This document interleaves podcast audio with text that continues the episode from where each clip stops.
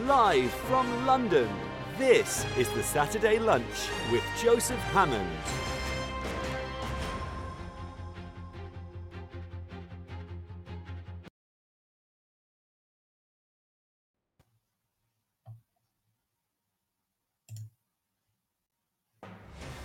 Live from London, this is the Saturday Lunch with Joseph Hammond. Now people can hear me. That's better. Right. Good afternoon, uh, everybody. My name's Joseph Hammond. I'm a primary school music and computing specialist. And on today's show, I'm going to be talking about my favourite children's books to read to my kids. And I'm going to be talking to Nick Young and Jen Stillian Young all about early years music and movement. Live from London, this is the Saturday Lunch with Joseph Hammond on Teachers Talk Radio. Tune in live at ttradio.org or to join in the conversation, download the Podbean app and search Teachers Talk Radio. Follow the hashtag TTRadio. Tune in, talk it out with Teachers Talk Radio.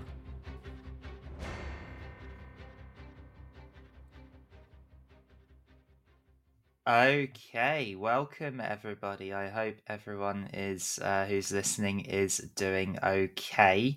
Um, so, um, as I said, today's show is going to be a big focus on early years, um, early years specifically music and movement and reading. Um, so I'm going to be talking a bit about my favourite books that I enjoy reading to the um, nursery and reception kids in my school, and I am going to be um, talking to. Um, I'm going to be sharing a pre-recorded interview I did with uh, two awesome um, early years music teachers and songwriters, Nick Young and Jen Stillian Young, um, and I've used many, many of their songs in my own lessons. Um, so I'm really excited to share that with you. It was a great chat. But first, um, obviously, I'm not, I'm a specialist teacher. I'm primary, but I'm also a specialist teacher. And um, I'm a specialist in music and in um, in IT and computing. Um, so I don't get to teach English that much. I don't get to teach maths that much. And honestly, I in, I really enjoy my my job being that way. That is what I'm good at. It's what I do best. Um, but it does mean um, that I.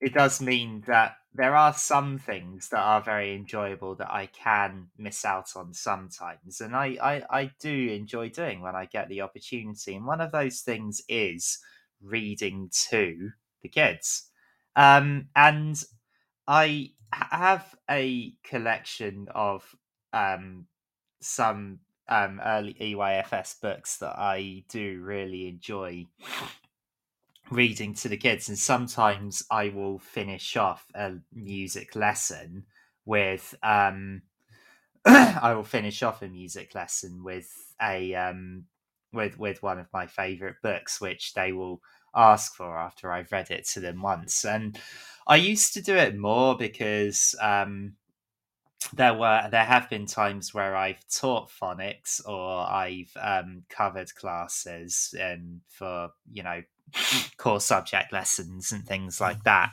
Um, but generally, I don't do that that much. So I'm going to talk a bit about some of my personal favorites, and then I might put the question to uh, Twitter after this show, and we'll see what they come up with. So, um, one of um, I, I guess I'll I'll list off my top five first and then um, and then I'll think about if there are any honourable mentions. So number five is um, that's why I love Minecraft. Now, um, for those that listen to my show regularly, they'll know I'm very into video games. um, and they'll know that I'm very into um, gaming and uh, creativity, and that I use games in education where I can. Um, so, and one um, Adam Clark, who wrote, uh, who did the building for the book. That's why I love Minecraft. So all the illustrations were built in Minecraft by Adam Clark, better known as Wizard Keen on YouTube, who I actually had on the show um, several weeks back. Um, and he then um, built, uh, made builds, and they were put to a poem by Tony Walsh. Um, and it's it's a really really powerful piece not just about the beauty of you know minecraft as a game but um but but but the creativity that can come with it and so i think that um it's a very it's a very powerful book and um the uh, i'll read you the opening two lines i know i had adam reading it when he was a guest on my show a few weeks back um, so it starts off with the following I love to practice till it sticks. I love to learn the latest tricks to build myself a world of bricks, and that's why I love Minecraft. I love to mine and to explore. I love to watch my towers soar. Then more ideas and more and more, and that's why I love Minecraft. And each page ends with and that's why I love Minecraft. And it's just all about different aspects of the game. Um, sorry, just replying to a text message. Um, there we go. Um, so that's um that's why I love Minecraft. Oh, Eric Eric says uh, green eggs and ham is one of his favorites. Yeah. So Eric, I can um uh thank thanks for listening, and I can um I can help make I can help you out um with that if you like after the show. Um, obviously I can't while I'm uh, recording and live streaming the show, but I can certainly give give it give you a hand. Um, so um that's why I love Minecraft is number five. Number four is uh, Chocolate Cake by uh, Michael Rosen. I have had the pleasure of meeting Michael Rosen twice, and um, now I I am very energetic teacher, but I can't compete with Michael Rosen. I don't think anybody can, to be honest. He's just too he's just too good, um, at, entertaining and reading and making people laugh and writing. Um, but chocolate cake is great fun to read, um, and you know where I can, and my, one of my philosophies on teaching music is that I play my own instruments and I do things as much as I can uh, myself. Now, I know lots of people will play the. Um, I know lots of people will play the the the, uh, the video of Michael Rosen performing it, which has become a bit of an internet meme, um, especially the uh, noise uh, thing. That's become that's become a meme, a gif, and a gif that I've seen quite a lot. Um, but um, but yeah, it's it's it's good. That's Michael Rosen talking to a camera, and even if you can't like do it at the same level that Michael Rosen can, you can still, you know, give it a really good go. And um yeah, making all the noises and uh, doing all the actions and making people very hungry. Yeah, um, Dr. Seuss, Eric, is always a classic. Um, Sam, I am, Green Eggs and Ham, The Cat in the Hat, um, all that good stuff. Yeah, Dr. Seuss is always a classic to read. Um, my back to back to Michael Rosen's chocolate cake. Yeah, there's um, for those that don't know, it's about um, a boy who um, it's about a boy who uh, well, boy named Michael, appropriately enough, who um, who gets a bit obsessed with this chocolate cake and then ends up eating the whole thing before um, uh, bef- uh, and then and then goes to bed and then realizes he's eaten the whole thing, and um, he feels a bit bad about it. But there's loads of um, but there's loads of really um, you, you, you can make some really silly noises, um, and um, at the end is like oops, I feel bad about it, but do you think that um, do you think that my mum will forget about it all? Um, this this uh, Mike, Michael could give Bruce Bogtrotter a run for his money. He really could, um, with with the fact that he managed to just eat a whole chocolate cake before school. Um, so number three is the dinosaur that pooped a planet by Tom Fletcher and Dougie Poynter of McFly fame. Um, I really, I, re- I, uh, then now we get into the very immature stuff. Um, and the dinosaur that pooped a planet is is very clever. It's also extremely immature. You know, it's about um, a, each book in the series is about you know a dinosaur you know that just basically poos everywhere and everything. Um, so yeah, the dinosaur that poops the planet. Um, Tom Fletcher and Dougie. Uh, Tom Fletcher is one of the lead singers of uh, McFly. He also has written other books like the Christmasaurus, the Creakers, um, and uh, has adapted them for stage. Um, has written musicals of both of those books. Um, so you know, as well as being in a in a band, he's he's also a being a good musician, he's also you know been been doing a lot of musical theatre and writing and stuff. And um, yeah, Dinosaur that poops the planet. Very immature. Um, it's also very funny and um, yeah, the the in in in the dinosaur that poops a planet, they're bored um, and they decide to go to the uh, science museum um, where they manage to launch a rocket into space. Um, and they get stuck. They forgot to pack their lunch. Dinosaur ends up eating the rocket and then um, makes himself into a poo powered rocket to get home. So, yeah, very immature, um, but it's it's also a lot of fun. And um, I guess the key thing the key bit that um, kids always look out for in it is um, is when um, is when uh, it the, the, there's there's a word at the end and I uh, sorry what is it yeah yeah um, uh, there's just one page that literally says the word poo and that's it and there's a rhyme before it. So in this case it's with a feeling of guilt deep down in its gut its brain brewed a plan involving its butt. It knew there was only one thing it could do to get them back home. It needed to and then you turn the page and you get the kids to shout poo um, and then you see the next page, and it's um, basically the dinosaur having um, a massive amount of diarrhea and uh, and making turning himself into a poo powered rocket to get Danny and Dinosaur home.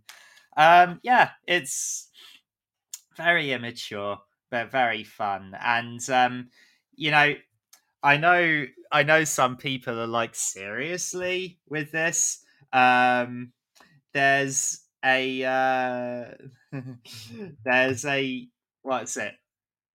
I I quite I like a lot of McFly's songs and I think, you know, Tom Fletcher's a really good singer songwriter and I know that sort of people look at me when I say that and they then they sort of look at me and say, "What? Are you serious?" But he is. He's a really ta- he's actually a very talented musician. If you look past um, a lot of the uh, system, the pop music system that he's the that he's in that he's in and the band are in and that that that they're sort of um in the mainstream and some people don't like the mainstream but actually a lot of what a lot of what they've done is very clever and um and very entertaining and all sorts. It is it is so I, I do I do appreciate that and um when when McFly was um, taking a bit of a break and doing other projects this is what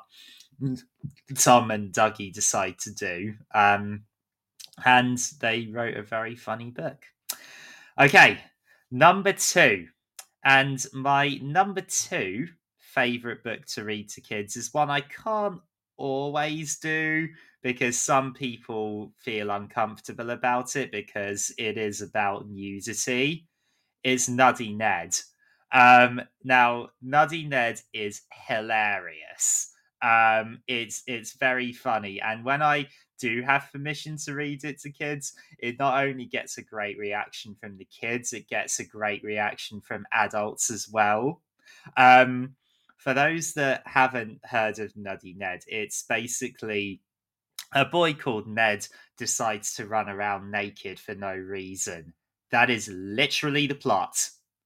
And it's got um and it's it's a rhyming book and it's um just really funny. And it's got lift the flaps and underneath each of the flaps, yeah, it is sort of tricks kids into thinking that um, it tricks the kids into thinking that um, that that when you lift the flap, it's going to expose his uh, his his privates, but it never does.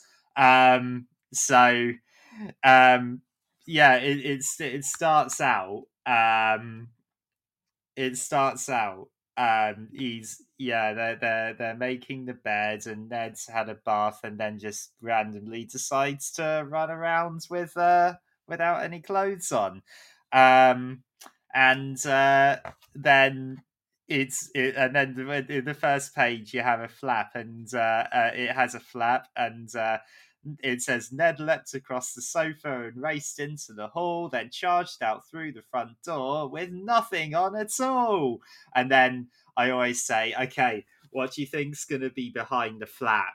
And the uh, the younger kids are sort of giggling because they think it's going to be it, it's going to you know expose expose his privates but um it never does. There's always something in the way and that's that's the hilarity of it. But it also gets brilliant reactions from um other adults in the room as well who are just uh, putting their heads in heads in their hands just just thinking, "What is this?" and um, sort of thinking, "Oh, it's it's it's going to actually expose it," and then. Um, and then yeah it just uh, it just goes on from there and uh, ned decides to just run around the whole town and um, surprise everybody with his you know nudity um shocking everybody and uh you know just making fun of everyone but it gets better.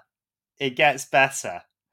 The resolution isn't that um oh that that his parents catch him and he puts clothes on.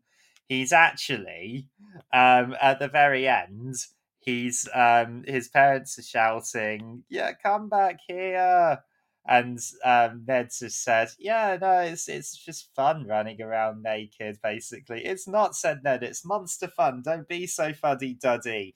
And then it ends with the following line: Ned's mum and dad sat on the grass. Was it really worth this fuss? Perhaps he's right. We could find out. Yahoo! Ned, wait for us. And the last page and the last image is literally the parents, the mum and dad, throwing their clothes off with you know their uh, with with two of their items of clothing covering their butts and them going after Ned completely naked. Um, and that is literally the last page. and you know, it's just it's just one of those it's just one of those books where you just have to turn your it's very clever, but you also do have to turn your logical brain off a bit for a moment. Um, and it is just I I I love when I'm allowed to because I'm not always allowed to, and I I understand if you know some people feel uh, some people feel uncomfortable with that. I understand, but personally, I think Nuddy Ned is hilarious, and I love reading it to kids. I love also the reactions of adults in the room as well when they're sort of uh, or or older kids as well. When i when i tell them you know what the plot of this book is and i tell them look at where the flap is and they're just thinking oh my god this is the most messed up thing ever. Um it's just yeah it's it's a great laugh Nuddy Ned. Um when i'm allowed to read it it's a great laugh. All right number one. Number one for me is The Book with No Pictures by BJ Novak. For those that um, BJ Novak is um, one uh, one of the actors from the American version of The Office, and yeah, he wrote um, the book with no pictures, which is um, book aimed at reception in year one age children, and it is pure genius. Um, it's absolutely pure genius. I mean, I've never, I don't know how he was able to come up with this in his head, but it was, oh, it was so, so funny. And um, it's, it's properly designed for adults to read to children. Like it's, um, some kid some books are designed for kids to read to parents or you know kids and um, kids to read themselves but the book with no pictures is purely designed for either bigger kids to read to younger kids or for adults to read to reception and year one age kids and trust me um, some nursery children don't get it, but others do.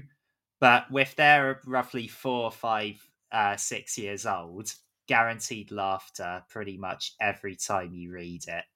Um, what it's about is it is it is literally a book with no pictures because you know obviously young kids they read picture books and um and it starts off uh, the front cover makes it look like it's going to be really boring um, a you know literally don't judge a book by its cover.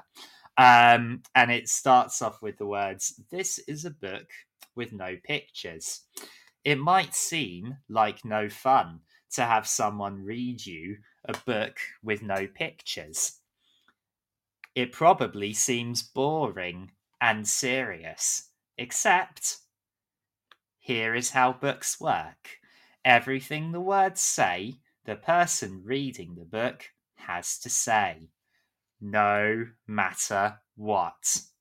Now, I'm not going to spoil the rest, but let's just say that it takes full advantage of the fact that the adult reading it has to say every single words the book says. And so um and it the words go then change color they go in different colors. And um yeah, the adult reading it has to say some nonsense sounds and ham it up and act it up and say things like you know um my and my head is made of blueberry pizza um and uh so and and if you if you act it up and ham it up then you can get some absolutely brilliant reactions and then by this point if they've never read the book before the kids realize, oh, hang on a minute, this is hilarious.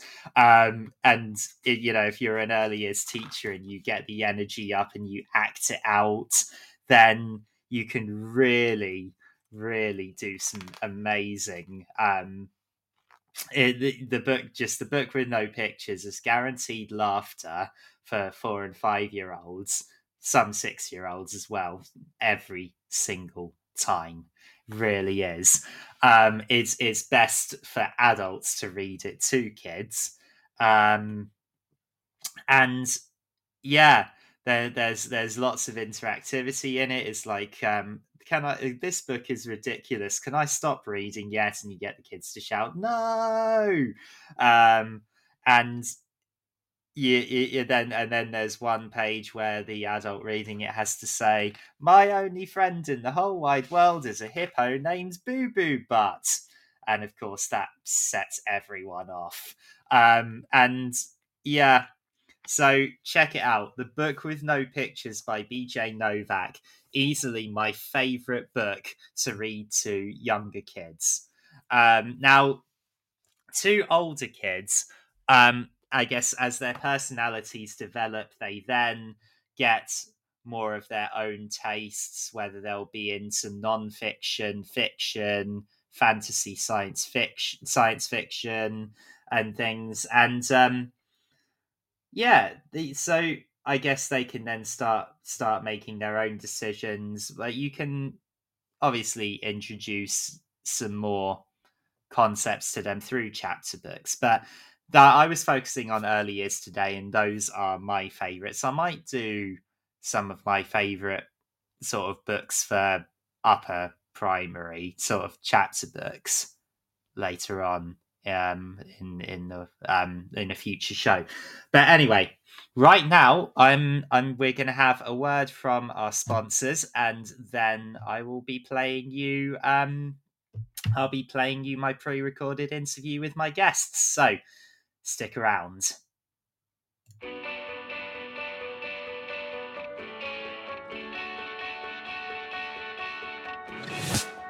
This episode of Teachers Talk Radio has been made possible with support from Witherslack Group, the UK's leading provider of SEN education and care. They're here to support you too through an ever growing offer of free resources, including webinars, podcasts, articles, and events aimed at supporting teaching professionals like you. Visit their website at www.witherslackgroup.co.uk to find out more. Introducing Uplearn. Uplearn is an online curriculum learning resource for A levels that improves student outcomes whilst reducing teacher workloads. Teachers use Uplearn to facilitate independent learning and consolidation of classroom material. Over 150 schools have seen grade improvements with Uplearn, including St Paul's Girls' School, Michaela Community School, and Ark schools. Book a demo at uplearn.co.uk and quote TTR for 10% off. That's Uplearn, U P L E A R N dot co dot UK. Introducing Bulb. With evidence based learning at the forefront of education, let Bulb digital portfolios help reshape your educational practice. Bulb helps teachers teach and learners learn. Bulb is an easy to use, fully accessible digital platform that captures students' digital learning assets in one place, allowing them to evidence their learning and reflect on their growth. Our dedicated team of education specialists are on hand to ensure that Bulb fits seamlessly into all of your teaching practices. Come take a look and get a free account at bulbapp.com.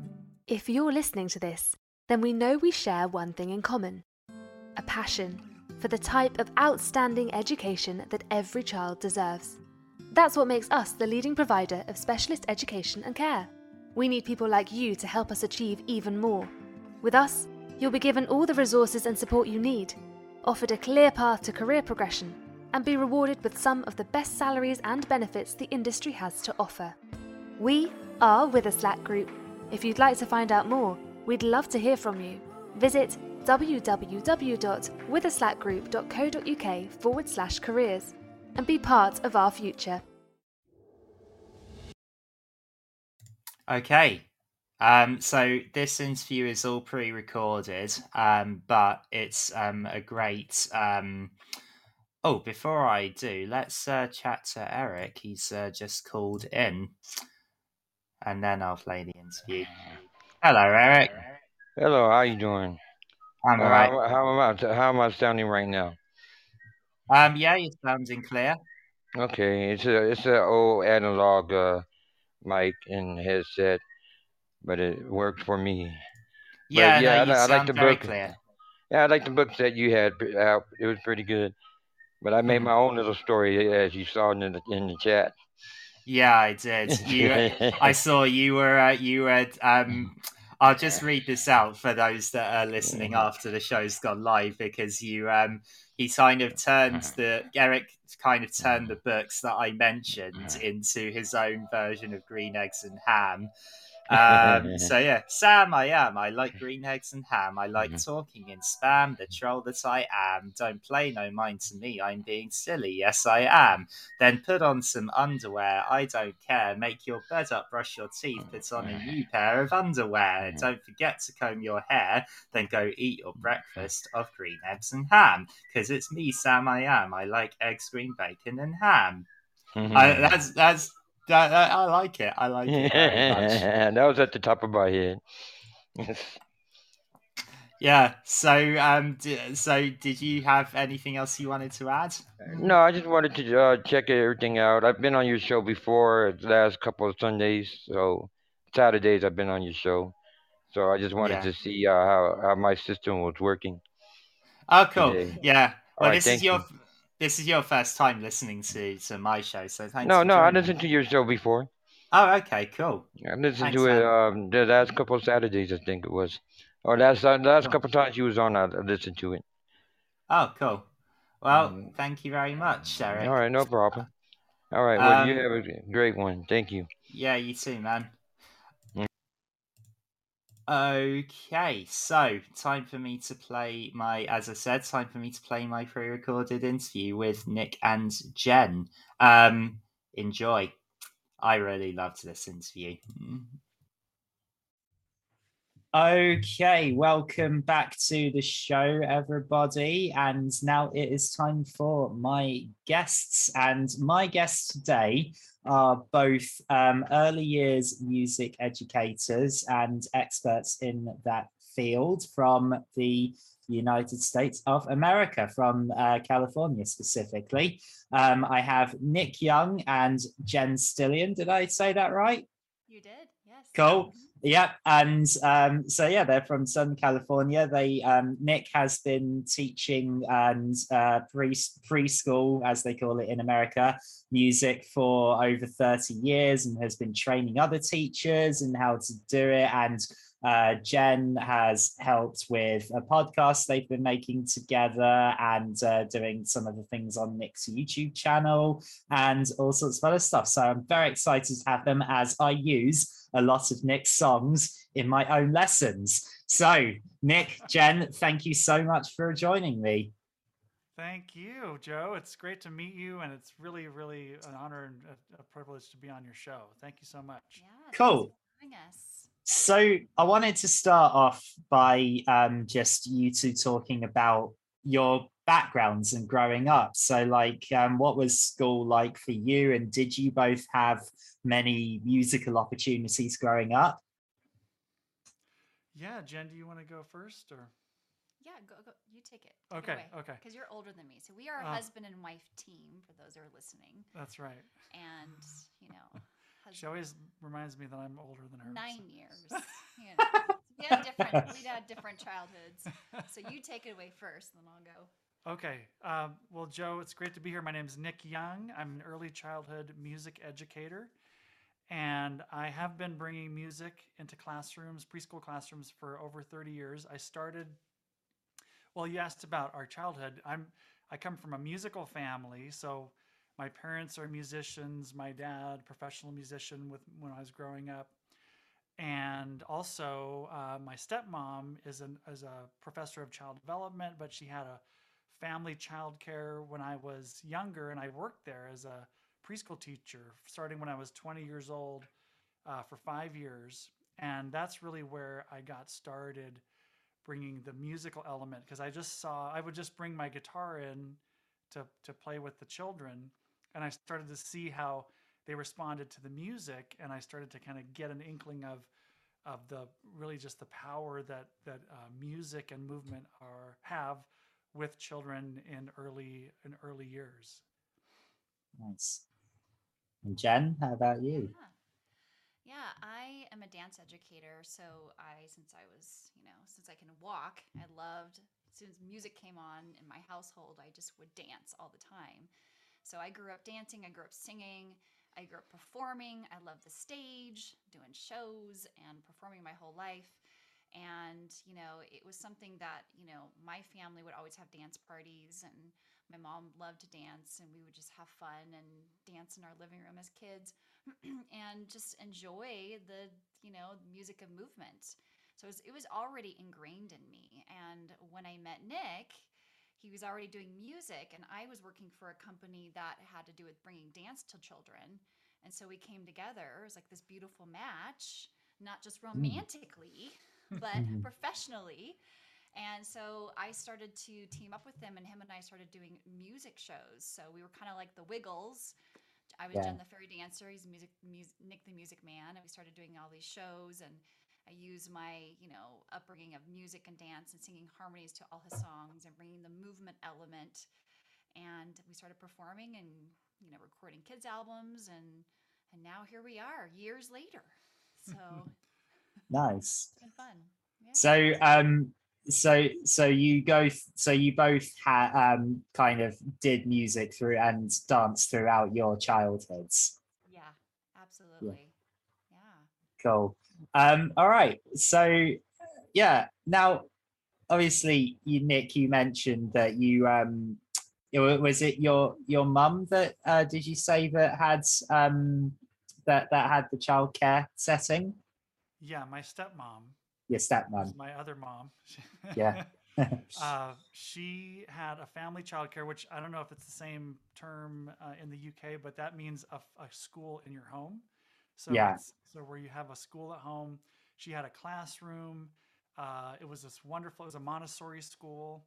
Okay. And uh, that's really where I learned how to work with young children. And I saw from her example how she interacted with the children.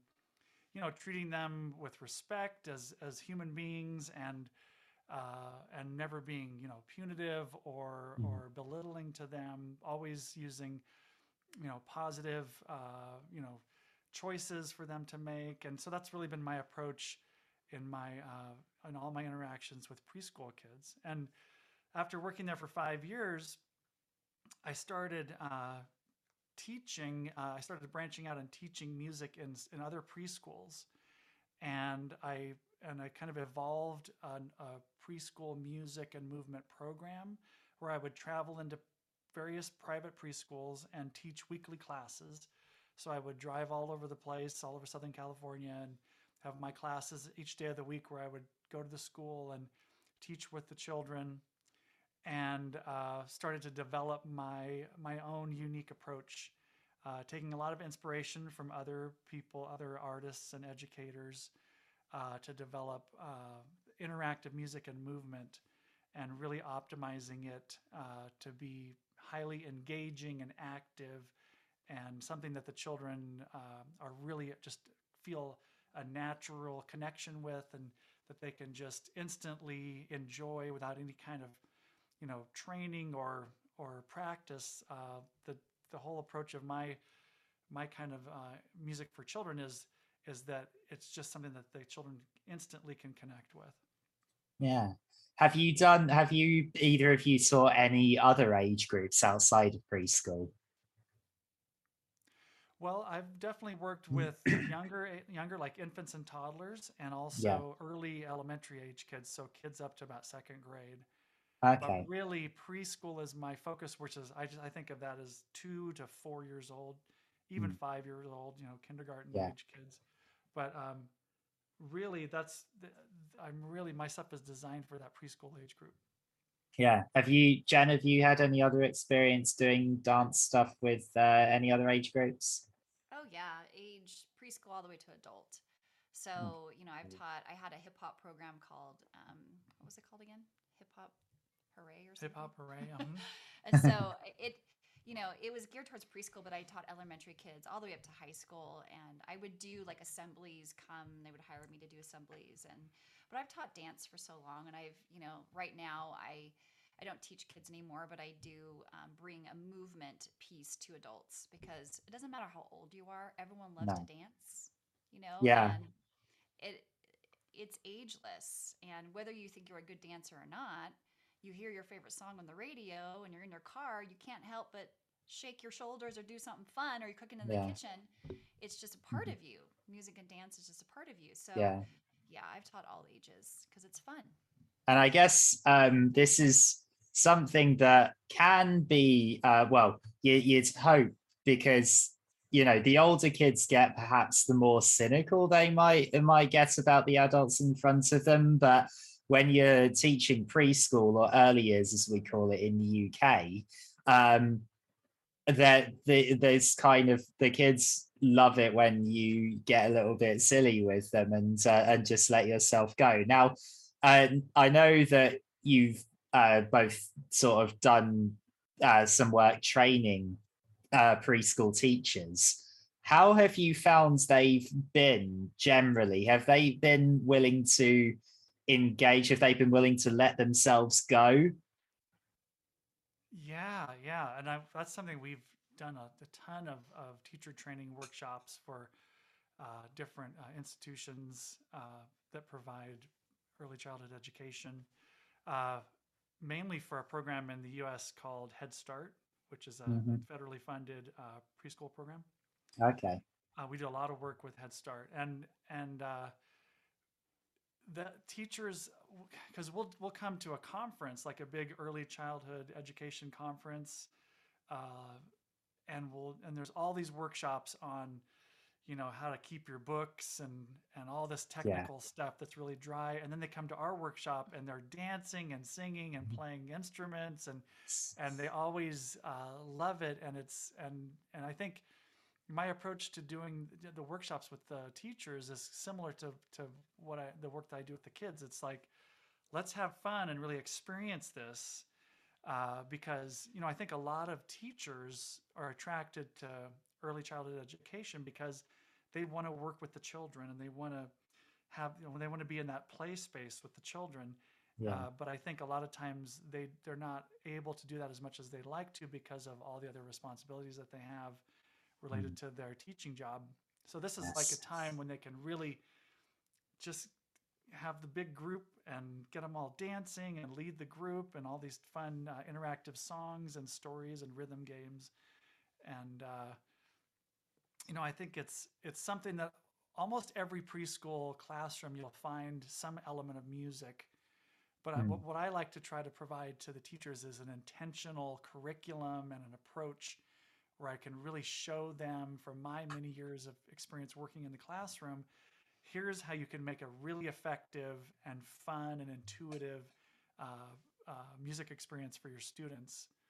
And not just for teachers but also for parents at home. They want to bring interactive music and movement into the home especially when there's lockdowns and, and all that stuff. You want to have that you know get them off the ipad and get them interacting face to face and moving and dancing and so there's a yeah to answer your question it's it's all about kind of like play with the with the educational element uh, Yeah. and and something as a music specialist myself i'm sure that um all three of us have kind of found that music for a generalist um teacher in ele- in an elementary school or primary school as we call it or um uh or someone who works in preschool or early years one of the subjects that people are often the least confident with is is music. Um it's like a lot of them wish they could do more but they just don't know how to. And uh, so what would you say kind of has been the most well not not in, in in terms of personal things but what have teachers that have been trained by you perhaps found the most challenging thing to to get across and to to to get into their heads well um, you know i think Maybe class management. Oh yeah, class management is a is a Mm. big part of it. Um, I think you know a lot of times teachers they like you're right they don't feel competent because they're not musicians necessarily to lead music groups, especially when we bring in the element of like rhythm sounds and music notes and things like that. Yeah. Uh, a lot of times they just want to put on a, a you know some music and get the kids dancing while they go you know clean the tables or do paperwork or something. Yeah. Uh, and our approach is much more the teacher is an know, like an integral part of the whole thing, and Yeah. and they're leading the group and they're modeling the movements. Uh, but I think you're Jen, you're so right about the class management element because the kind of music that we like to do in the classroom is very active. So the children are jumping like a frog, flying like a superhero, riding on a Yeah. train. They're they're moving with each other in the group space, and that does present some uh, some class class management challenges.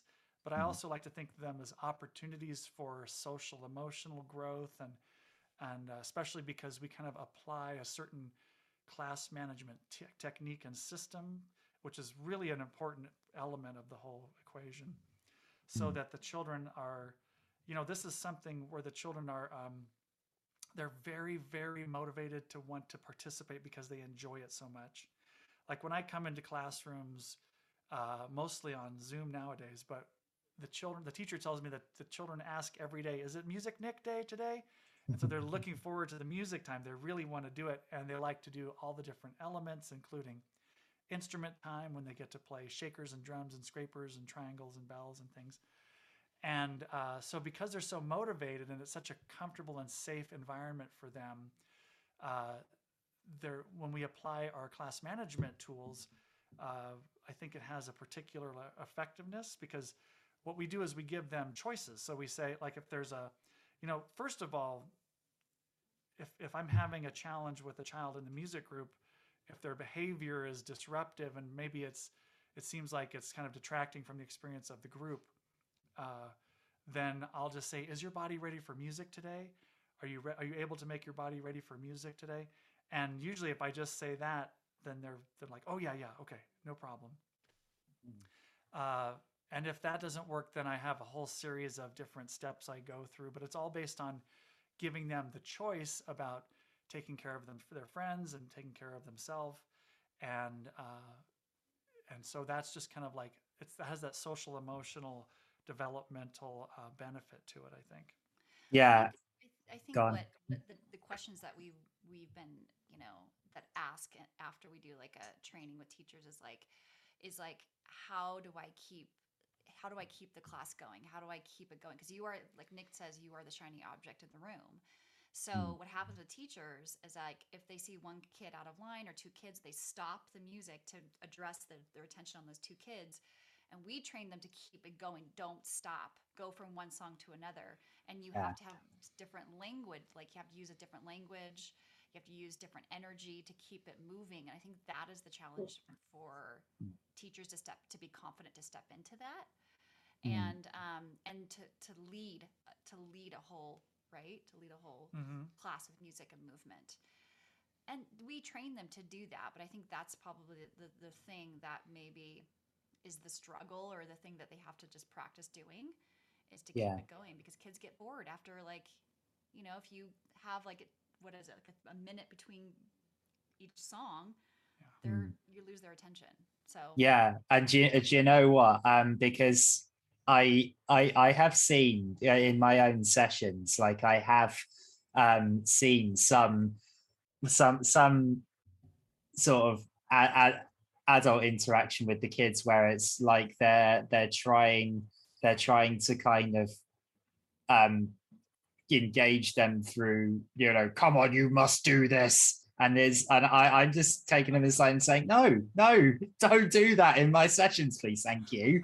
uh, it's like, um, but but you know what? Um, when I found your YouTube channel, Nick, the thing that I was really attracted uh, to the stuff that you do, and I I just thought, yeah, this is this is the kind of music lesson I want to teach was uh, the first time I saw your, you know, Nick the Music Man class part one, part two, and I was thinking, yes, this really, uh, this really sits well with me. I think one of the main reasons why is because you actually play and sing yourself, where instead of using a backing track, and I know that's not always possible, but it just provides so much value, doesn't it? And so so sort of what what would you say to maybe a teacher who might be a bit afraid of using live instruments or playing things live? Because i've even had a couple of music specialists say oh yeah i do play the piano and we have a piano but we use a backing track first because the piano is too distracting. What would you say to that? Well i i mean uh, i think there's a place for both because i wouldn't want to limit teachers who aren't um, musicians. Yeah. Uh, but I think the main, the most important thing is to select material that you're going to present that's going to be engaging to the children. Mm. Uh, because there's a lot of music that's supposedly for children that I think is actually for grown-ups. Yeah. yes. you know, oh yeah. It doesn't have that interactive element, and it's just like a fun, nice song, but it's not. It's not getting the children interacting and moving. No. And uh, so I think that's number one is to select music like uh, that's going to have that interactive element that you noticed in the videos on YouTube. Um, mm. But for Jen as a dancer with her hip hop for kids program, she has an album called Hip Hop Jen's Kids Dance Party, and it's we created it together uh, with a lot of you know drums and and bass and and her singing and uh, it's super super interactive. And I think one of the things that's I love playing the, the guitar and singing for the groups, but I think one of the advantages that teachers who are using pre-recorded music is they're free to to model the movements. So like if a song is saying uh, tap your foot, wiggle your shoulders, clap your hands, turn around, they can do all those things without having to be playing the guitar at the same time. And mm. that kind of gives an extra boost to the interactive element of it. Uh, yeah. But I think you're right. I've, I think you know, over the my career, I've so many little children. I think I've spawned probably a thousand guitar players because they see me coming in yes. every week playing the guitar, and then the parents tell me, "Oh, we had to get him a guitar for home," and and he mm-hmm. the children will get their parents together and say, "I'm same same here." And, yeah. and they'll lead music groups with their parents and their siblings at home, you know, and it's they kind of do like a, a, a facsimile of our program that we do at the at the school. That so, great. Uh, I think there's there's there's strengths on both sides, you know, with that. Yeah. Um because yeah, I, I I guess I, I guess I, I do see your point there because obviously I can't I can't demonstrate the actions if I am playing the guitar or the piano. Um, that's that's a, that's a very good point. I usually try and get the other adult who's in the room to do that um, sort of I, I show everybody the actions then once they're confident i'll then get get on my instrument and play and then hopefully they'll be confident enough to uh, to get in on that. Um, have it, eh, actually i've just i've just thought of this now. I mean um, because i have taught um, a couple of teachers a few ukulele chords which they've gone ahead and um, and used a bit in their lessons. Have you ever done that? Have you ever like taught teachers how to play uh, a any sort of guitar or ukulele or anything like that? Or well, what I not so much that because I really feel like when I play guitar in my music groups, uh, I'm not just strumming open chords. It has to be like really, really rhythmic. I'm almost using my guitar as a percussion instrument a lot of the times, giving it like yeah you know, a little percussive, rhythmic sound to give because the children really respond to that.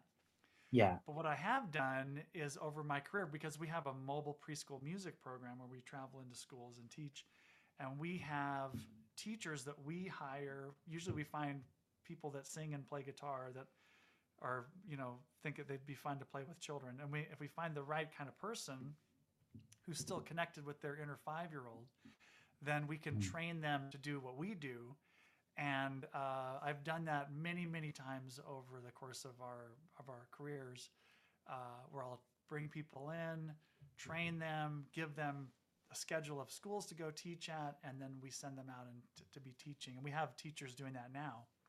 Nice. Uh, but I'm always starting with someone who has that, you know, at least some proficiency on the instrument already.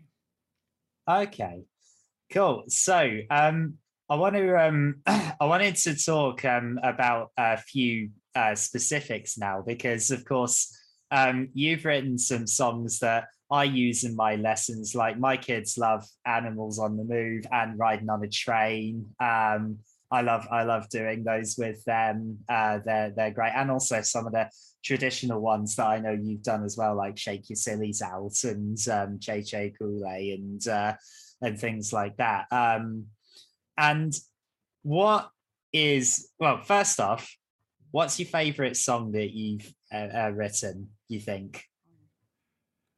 Well, you know, Joe, first I have to say it's so amazing that you're using those songs with your students. I Mm. just love that so much. And I, Oh yeah, and I am a pirate as well. I love that one. oh, yeah.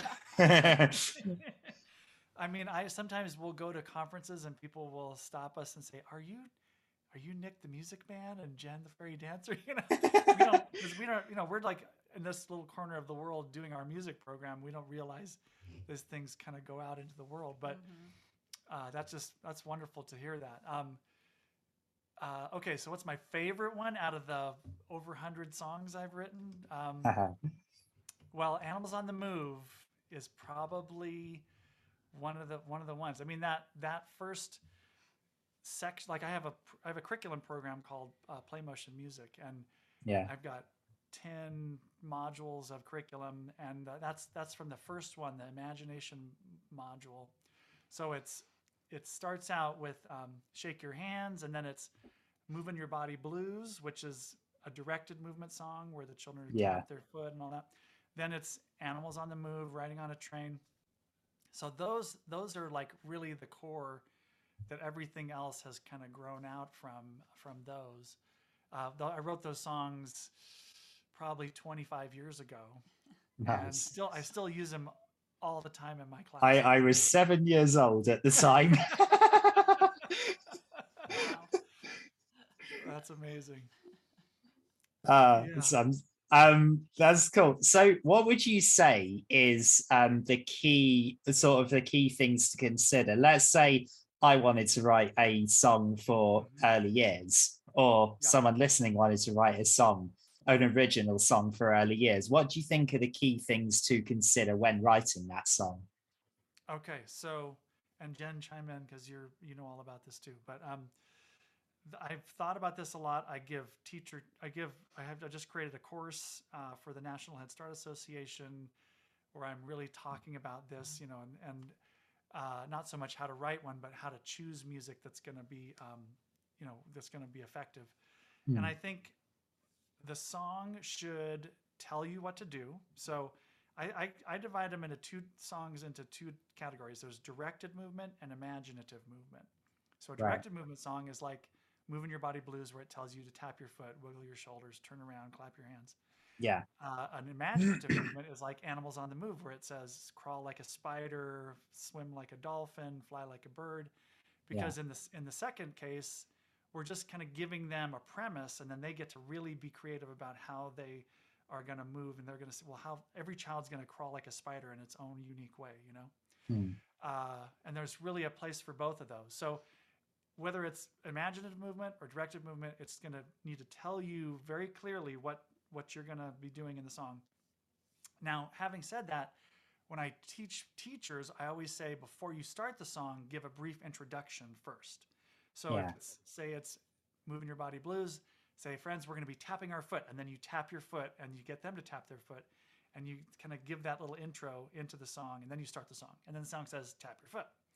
So it should tell you what to do. But a lot of songs, the mistake that some people make is they'll say tap your foot, wiggle your shoulders, turn around, and it's all too quick. They don't have time to kind of Yeah. really enjoy the movement that they've just been instructed to do. So mm. if you're going to tap your foot, it's tap your foot, make it bounce up and down. You know, so you give them some time to have that time. Or if it's spiders are creeping, spiders are creeping, creeping all around, and stop. So yeah, there's a section after the instruction where the movement is taking place and you don't rush them into the next movement Hmm. and then just keeping it uh, you know then you have another thing another thing that comes through the song that that's giving them other fun interesting things to do um, you know i'm it's always a winner to do animals i think children really love moving their bodies like different kinds of animals yeah, uh, you know, we have a song about super kids where they get to be super kids. So you can just Yeah. sort of like get into your inner child and think about what what do children really enjoy. Sometimes in my classes, I'll say, "What should we have a song about?" Some, a lot of my songs have come from in my music groups where the children say, "Do a song about a race car," and I'll say, "Oh, okay," and start kind of hmm. improvising something about a race car, and then pretty soon I have a song about a race car. Nice. So, and then I always refine the songs after, you know, in my group. So if I write a new song or a new module of, of music, I'll start doing it in my classes and I, and I get, and I get to see how the children respond to it and refine it so that it's, um, so I can see if it's very effective and I'll, and I'll take elements out or I'll just throw away a song if it's just not working. Uh, so it has to be developed in the context of working with children because you're not going to just know necessarily what's going to be super effective. So I think it's that's one thing that I notice about some children's music is it's like, do these guys even get are they around kids ever? You know, the song, you know, because Yeah. it doesn't seem to me like something that's going to really engage children. Okay. How you, Jen? Took it away. You took the microphone away. Sorry. No, I'm just kidding. No. I have a lot to Well. I mean, it's the same for adults too. If you think about the popular songs like um, the Cha Cha Slide, um, Yeah. you know what that is, or you know the Electric Slide, or movements that stand out like the Running Man. It's like Yeah. those signature moves. It's like even for adults, it's like they. It's like it tells you what to do with your body, and people love that. It doesn't matter Yeah. what you know how old you are. It's like tell me what to do, and then it's a directive movement. So it's the same with children. There's no difference really, um, and it's become really effective. So yeah, I think you gave such a great example of directive movement or imaginative movement, and and really getting into the classroom and see what the kids want, not just to make the assumption, thinking that that's what they want. I think that's the mistake with a lot of artists who were who develop kids music. It's like they just make this assumption and not really test it out in the actual classroom. Same with dancing too, because there's a lot of um, you know fun songs out out there that teachers will put on in the classroom to dance to, and it's just like kids don't they need direction. They need to know Yeah. what to do with their bodies. So yeah. Yeah, I guess um because yeah, I, I have I have seen that a little bit. I will actually I will actually give you give you guys one example of this, right? There was um it, it was and it was a disco. So like it wasn't a music lesson, it was a disco, but um for and it was for reception, which is four and five year olds to year and year ones, which is five and six year olds. And the DJ put on Ed Sheeran's Shape of You. And the DJ then got a five year old girl to sing I'm in love with your body into the microphone. And I was just, I, I, I had to complain to their, to my head teacher. That's what we call principals in the UK. It was just like, whoa, okay, that was not appropriate, man. Oh god. yeah, Yeah. it's just people. Yeah, some people just don't consider these things. Um, so you know, I know exactly, I know exactly what you mean. Um, so, so where, where, where am I now? Um, yeah, so I've seen also that as well as um, obviously you've developed a lot of curriculums and you've actually done other you've included other subjects in your programs like spanish and science and things like that. So what what's your approach to teaching preschool science or spanish through through music Oh man, I love this question. Uh, yeah, so we have, I've actually ended up, I have 16 modules. 10 of the best modules are on in my online membership right now. And uh, when I created Play Motion Music, uh, I started out with the first module, the imagination module. And then I said, okay, what am I going to do next? And I had a lot of songs because I'd already been teaching by then for about 20 years and uh, I um, I said I'm going to do a new module every month. Uh, I actually got uh, some contracts with some schools where they said, okay, we want we want this program. So I was like, okay, I really got to buckle down and make this music. And what's what I've been so pleased to discover was how um, how powerful music and movement is for helping children to learn about other subjects, academic subjects. Like we have a pre math module and a pre spelling and reading module and a nature module and science and uh, and how easy it is to integrate this other learning, kind of another layer of learning, because interactive music and movement for preschool, early learning, early years children. Uh, sorry, I just got a something. Everything right? um, uh, there's a lot of developmental benefits. There's been a lot of research about how music uh, activities in early childhood are beneficial to the children. Uh, for instance, their cognitive development, their social emotional development, their gross and fine motor skills, their uh, impulse control, their academic performance is improved, their language development is improved so much. And that's just from being involved in music and movement. So just that that's the base kind of level of, of benefit that comes to the children from from these activities. But then you can put in another layer where you're saying, well, let's do songs about science. So the challenge is how do I make a song about storm clouds and how how water drops and ice crystals rub together inside of clouds and that creates electricity and then the electricity shoots down at the ground that's lightning and then we hear thunder how do i make that into an interactive music and movement song so just applying the same principles that we talked about where you're giving instructions to the children uh, in the song built into the song and giving them space so that they can enjoy those movements and things uh, the then it kind of just lends itself to it. And then I feel my own personal opinion, opinion is when a when a child is like if a teacher says we're going to look at this picture book about science, I'm going to read it to you and show you the pictures. That's one kind of passive way where the children are taking in information. Yeah. When they're interacting with the information, if they're pretending to be uh, a, a storm cloud or a plant growing or a butterfly evolving from a caterpillar egg into a caterpillar and then into a chrysalis and then a butterfly, if they're doing all those movements, they're experiencing it in this visceral way that makes a much deeper connection and kind of gives them this other learning opportunity. And I, it's hard to believe that they're not getting a more something uh, extra that's added on when you have this music and movement element uh, yeah. added to it. Have you, Jen, have you ever done anything like that with your classes, like incorporated other things with your movement? Um, yeah, like I, I'll incorporate like, um, like, mm, like self-esteem and um, I'll empower them with affirmations, with poses. Um, it's more, yeah, it's it's more on the on those lines. I'm trying to remember the songs. I haven't done I haven't taught dance for kids in, in a long time, so mm, yeah, um, in a while. So um, yeah, I don't. What, what else would I would do? I don't even remember. Yeah, well, there's there's power, like you call them power poses. Yeah, where, power poses. Like stand like Wonder Woman, or you know, move your body in in ways that are empowering, uh, encouraging children to to move and dance, using a lot of imagination. I think you know, for me, I was a very imaginative child. I lived in my world of, of fantasy and imagination as a child. Mm-hmm. So, and I still am that person. I still have a lot of that in me. So I can really put myself in the, in the shoes of a child and say, what would be really fun, you know, to imagine and pretend about.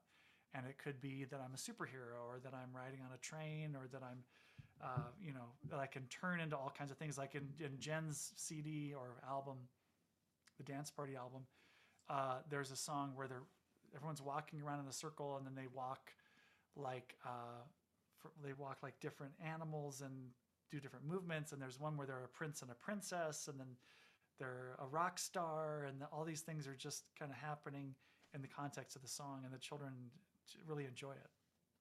Oh, amazing. Um, so um, we're nearing um, we're nearing sort of um, the uh, allotted uh, uh, time, but I've got two uh, two more things. So obviously you're quite you're both quite active on um, social media, and you've also got well, I, I don't know if you're still doing it, but um, you are you still doing the Storytime podcast, or is that stopped? Uh, that one through the National Head Start Association. Um, that went every Tuesday for about a year, and then they decided to stop having them every every week, and now we're doing kind of special events. So every month or so, we'll do something like the Smithsonian National Zoo, and uh, we're doing it all on Zoom. So Okay. so that's still going on. Uh, but what I do in my membership is I have a weekly uh, music class on Zoom. So all my members get to join me live on Zoom and do an interactive music time. And then I also teach uh, for the Head Start program. I'm teaching about 16 classes a week on Zoom for, for, for preschool classrooms all over the country. So we live in California, but every Thursday and Friday, I'm teaching a bunch of classes at schools in Florida, and I teach, you know, all over the, the U.S. Uh, on Zoom. So that's been one of the interesting developments of of things going online with the pandemic and everything. Okay. All right. I would like you both now to tell me about um, some of your biggest success stories. So that could either be with particular kids you've taught, or particular adults you've taught, or particular teachers that you have trained. What sticks out for e- for both of you? Well, I will go first, I guess. Um, I have some really f- fun uh, examples because I've been teaching music in preschools for about 30 years. So I have had so many interactions. And a lot of times I've taught in schools where it starts in the infant toddler room, and then there's the preschool classroom, and then there's the kindergarten, and then there's the first grade. And so I've had the experience of working with these children as they've gone through the levels and seen them develop. And there's one, uh, there's several times when I've had students that I had in preschool, and then I would see them later on uh, after they were in elementary school and grade school, and they would tell me, I got put in advanced band because I already knew how to read music from preschool, you know, because we do rhythm sounds and things where it's a very Yeah. basic uh, way for children to start to learn to read. And You you do music. you use the Kodály method, don't you? Tar TT Yes, uh, with the notation. Yeah. Yep. So there's been that, and then my other example is when I've had the opportunity work, to work with children who are differently abled or have special needs, and uh, children who may be on the spectrum with autism, or uh, and I've had children in my classes where they were nonverbal, but they were able to to to do the activities a lot with us, and specifically with the music notes and the rhythm sounds uh, where they learned how to read and play ta, ti, ti, diggy, diggy, toe, and play those on shakers and drums and scrapers and things. And uh, so, even though this child was not able to speak verbally, they were able to read and play these notes. And I had, you know, when the parents come in and they see their child doing that, then it's a big moment because they they realize, wow, my child is has this uh, you know connection with music, even though they're not able to speak uh, that was really, really, really a powerful, special moment for me. Nice. How about you, Jen? Well, um, has taken us, I mean, to de- di- many different adventures. I was trying to think, like, Mhm. we've done so much. We did so many shows in front of lots of people. Um, I remember at one time we were doing a show at the LA County Office um, of Education. Oh, Well, there too.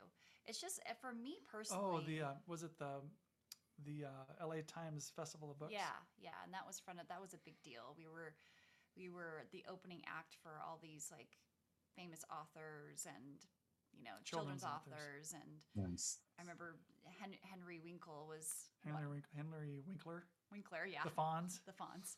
nice. I mean, we, we our just careers taken us everywhere, and then to being you know husband and wife, people would find out husband and wife team. They're like, oh my gosh. And for me, I mean, personally, where it's taken me is that you know it started out with with children, but I realized that even adults, all the way up to, in, to people in their 80s, still craved, you know, still craved unleashing their inner child and to have fun and to dance. And so when we would do teacher trainings, you know, at one point I got asked to start doing trainings for adults, for the teachers, for the the um, the employees of um, this program called Head Start. And so it launched my career doing wellness programs, and I would incorporate dancing throughout the whole thing. The same thing that I would do for preschool age children is the same thing I would do for adults. Okay. Yeah. And Yeah. that's that kind of skyrocketed my career as a speaker and a presenter and providing, you know, this program to help boost confidence and self-esteem. And it's it, it was just very interesting. Of course, I would speak differently to an adult than I would to a four-year-old child. Hmm. But it's just a, for me, I realized this is like a need for all ages to have fun, to get out of your head, to enjoy the process, to enjoy music and dance as a way to get out of stress and anxiety. And I mean, there's so many benefits. So it allowed me to step into that. You know, my it just you just never know where your career is going to go. You just Yeah. have to show up and do your thing. And Yeah. Have Such either good of you? point, I Go on. just real quick, because I think what Jen is pointing out is is that um, it has such a benefit for helping people to um, release stress and anxiety, and we and we know that children, even children in early childhood, that's something that they deal with a lot, Mm. and there's Yeah. stressors. Especially in the last couple of years, there's been a lot of, of ways that they've been stressed. Um, and I think that the music and movement applies across the board to children and, and adults as well. But the Yeah. parents and teachers need it more than the children Mm. because they're the models, right? They're the role models. Yeah, and if and if somebody sees an adult that's stressed and that's then pu- pushing that onto the kids, that's unhealthy. Yeah, and children's are sponges. So I Mm. felt in the middle of my career that there is a more need for me to to provide a wellness program, all the tools to help, you know, prioritize yourself, to help with stress anxiety because you're not, you're just not only doing it for yourself, you're doing it for your students and you're doing it for your children. Yeah. And so. Have you um have either of you uh, just interestingly, have either of you ever done anything in the UK or in any other uh or or or outside of the US? Did we go to no? Have we done anything internationally? Um, with the children's music only online. So I have done some see. stuff online, um, but not having actually traveled there uh, to But do we it. want to. Yeah. Sometimes when we go on vacation, like we went to Hawaii uh, for vacation and, and we booked a bunch of children's shows while we were there and we did kids shows and uh, helped pay for the vacation and, and make it a business trip. so I, I guess um so d- is it is it am i am i sort of quite unique in the sense that i'm a music teacher that's from the uk that sort of uses some of your songs or have you got um other teachers internationally that use some of your stuff as well Yeah, you have. Oh, Yeah. I think, Yeah, yeah, big a lot. Yeah, there's a lot of people Yeah. who sometimes people contact me from all over the world and and say Nice. I'm using your your songs and my you know so I do hear from people and I those videos you mentioned the the Nick the Music Man kids. I can't remember what they're called but there's they're the one that's got the most views on your youtube channel Yes, that one uh, those really speak to people, especially people that are music teachers and educators. Uh, Yeah. They see that class and um, they, I think those videos are 10 years old now, but um, Mhm. they, they see that and they see the, how the children are responding to the music and uh, it's really, um, really gratifying to see that. Yeah. It's, it's fun that it, it's something that people are using all over the world. Mhm. Brilliant. Well, um, we're nearly out of time. So, last thing before we finish the interview, um, where can people find you guys online? And uh, how, yeah, where can people find you guys online? Well, very good question, Joe. Thanks for asking. Um, so we have a brand new website. Uh, it's called playmotionmusic.com, hmm and it is uh, it's an online uh, membership where you can subscribe uh, for a low fee every month, and you get access to the entire multimedia curriculum. So it's you know each of the modules that we talked about have song cards with the illustration and the lyrics and instructions on how to present that song or activity. And then there's uh, the audio tracks. There's interactive videos with Jen and I. It just has everything that teachers needed to, to bring interactive music and movement into the classroom. And uh, they can become a member. And if they're members, then they also get to participate in our weekly um, live Zoom classes where we actually get to interact with them directly. And, uh, or if they just want to purchase the modules, they can do that as well. So playmotionmusic.com is the place to go for that. And there's links from that website to our YouTube channel and all of our social media and everything like that as well. Brilliant. Nick, Jen, it's been absolutely great talking to you. Thank you so much for agreeing to do this and thank you for being on my show. Thank you, Joe. I feel like we could talk all day about music. We could definitely. Sadly, jam together or Oh yeah. Oh, yeah. Work together. definitely. Sad, sadly, sadly, I've not, I've not, I've not got uh, that much time on my show, but I wish we did. All right. Great to meet you, Joe. Thanks for having us. Thanks for having us. Yeah. Cheers. Okay, I'm going to play the um, news and uh, adverts and uh, two minute tech now, and then we'll finish the show with a quick song.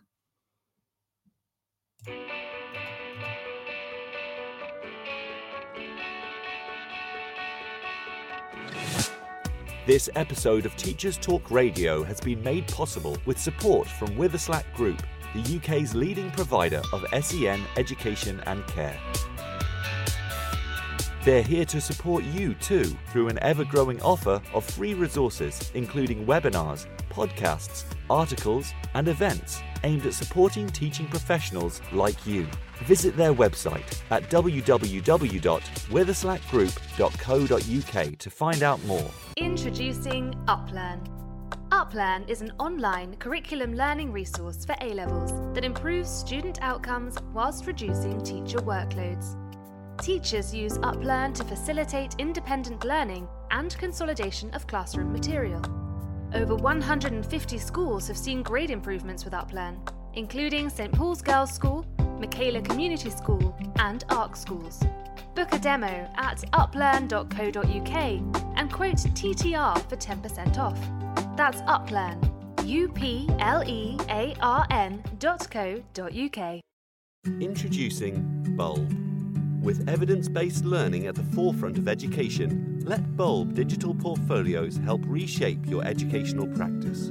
Bulb helps teachers teach and learners learn. Bulb is an easy to use, fully accessible digital platform that captures students' digital learning assets in one place, allowing them to evidence their learning and reflect on their growth. Our dedicated team of education specialists are on hand to ensure that Bulb fits seamlessly into all of your teaching practices. Come take a look and get a free account at bulbapp.com. If you're listening to this, then we know we share one thing in common a passion for the type of outstanding education that every child deserves. That's what makes us the leading provider of specialist education and care. We need people like you to help us achieve even more. With us, you'll be given all the resources and support you need, offered a clear path to career progression, and be rewarded with some of the best salaries and benefits the industry has to offer. We are Witherslack Group. If you'd like to find out more, we'd love to hear from you. Visit www.witherslackgroup.co.uk forward slash careers and be part of our future. This is Teachers Talk Radio, and this is Teachers Talk Radio News with Joe Fox.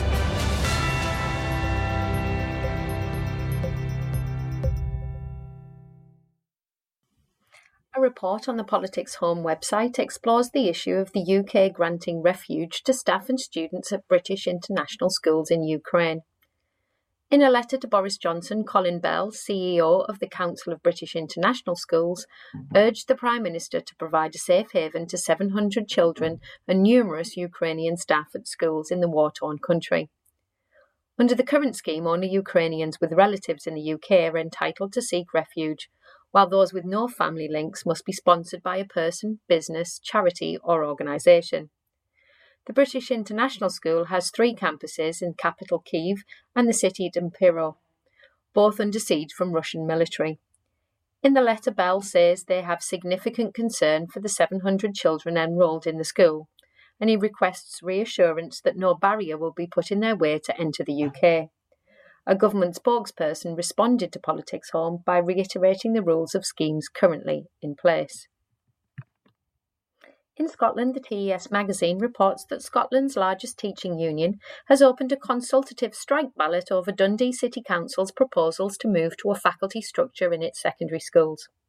Faculties have long been established in many parts of Scotland and involve more than one subject being grouped together under the leadership of a faculty head. The EIS Teaching Union is urging all of its members in Dundee secondary schools to support strike action. Critics of the faculty approach argue that it is driven by cost cutting rather than improving standards. The EIS says the plan for Dundee will cost money and remove valuable experience and leadership. Stuart Hunter of Dundee City Council said, The change is designed to improve the quality of learning and teaching in our secondary schools and is only one of a range of measures to improve the situation as we work to reduce the attainment gap. In an article in the Daily Nigerian, Dr. Peter Ogudoro, 2021 Facebook Community Accelerator Award winner, says functional education delivered by highly motivated teachers should be considered Africa's route out of poverty. Mr. Ogudoro made the comments whilst addressing Kenyan teachers in Nairobi. He said that Facebook was supporting a Nigerian teachers community of over 300,000 members to promote learner centered teaching. He said Facebook was assisting teachers in acquiring cutting edge skills in teaching and school promotion to help improve teacher welfare and promote economic well-being. Speaking about teachers' conditions of service, he encouraged public and private school owners to pay teachers well and invest enormously in their development. Mr. Ogudoro said he founded the Nigerian Teachers Facebook community in 2016 as a platform for teachers to share free resources for quality teaching and networking. Mr. Ogudoro is an alumnus of the University of Reading, where he earned a PhD in education. The National Association of Head Teachers Union reports on its website that leaders representing schools across Wales were joined by their Education Minister Jeremy Miles as they debated key issues for schools in Wales at NAHT Cymru's annual policy conference. Delegates will debate and agree key policy objectives on curriculum and assessment, accountability, well-being, funding, as well as a range of other issues. Karina Hanson, president of NAHT Cymru, thanked him for joining to hear the concerns of school leaders in Wales. This has been your Teachers Talk Radio Weekend News with Joe Fox. This is 2 Minute Tech with Steve Woods, your tech briefing on Teachers Talk Radio.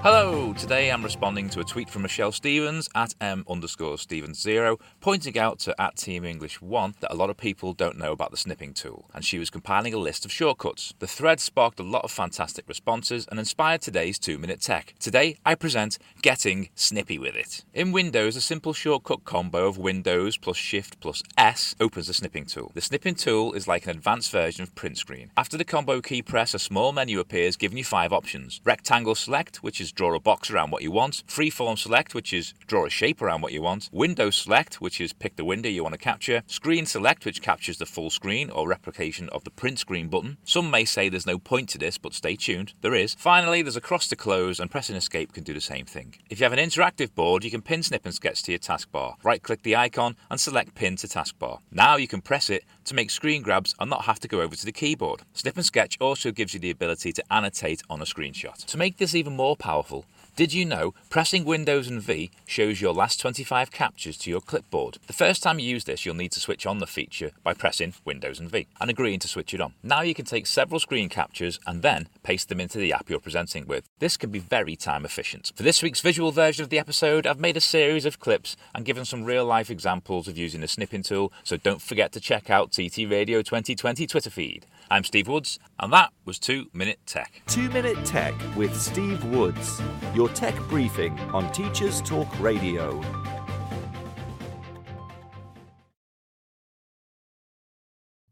Thank you for that, Joe and Steve. Now, yeah, snipping tool's super useful, and uh, Steve's left that on for a while because we want to get as many people as possible using it. So please do.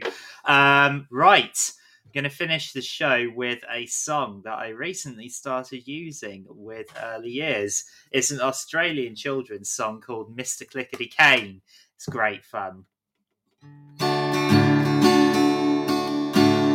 When Mr. Clickety Cane, he plays a silly game. All the kids in the street, they like to do the same. Wash your face in orange juice, wash your face in orange juice. When Mr. Clickety Cane, he plays a silly game. All the kids in the street, they like to do the same. Wash your face in orange juice, wash your face in orange juice. Clean your teeth with bubble gum, clean your teeth with bubble gum. When Mr. Clickety Cane, he plays a silly game. All the kids in the street, they like to do the same. Wash your face in orange juice, wash your face in orange juice. Your teeth with bubble gum, clean your teeth with bubble gum. When Mr. Clickety Cane, he plays a silly game. All the kids in the street, they like to do the same. Wash your face in orange juice, wash your face in orange juice. Clean your teeth with bubble gum, clean your teeth with bubble gum. Fix the fence with sticky tape, fix the fence with sticky. Brush your hair on a toothbrush, brush your hair with a toothbrush. When Mr. Clickety Cane, he plays a silly game. All the kids on the street, they like to do the same.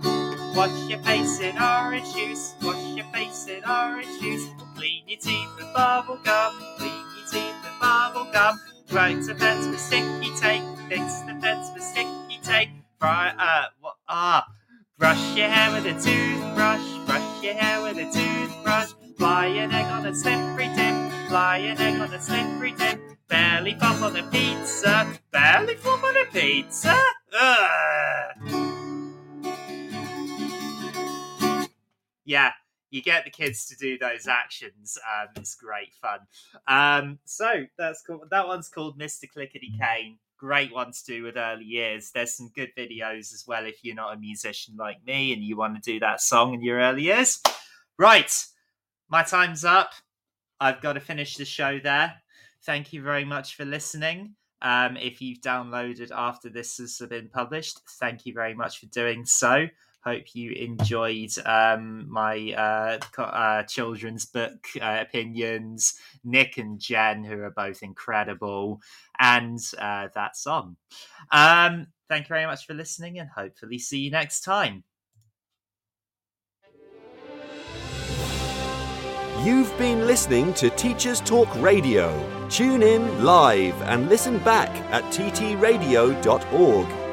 We look forward to hearing from you next time on Teachers Talk Radio.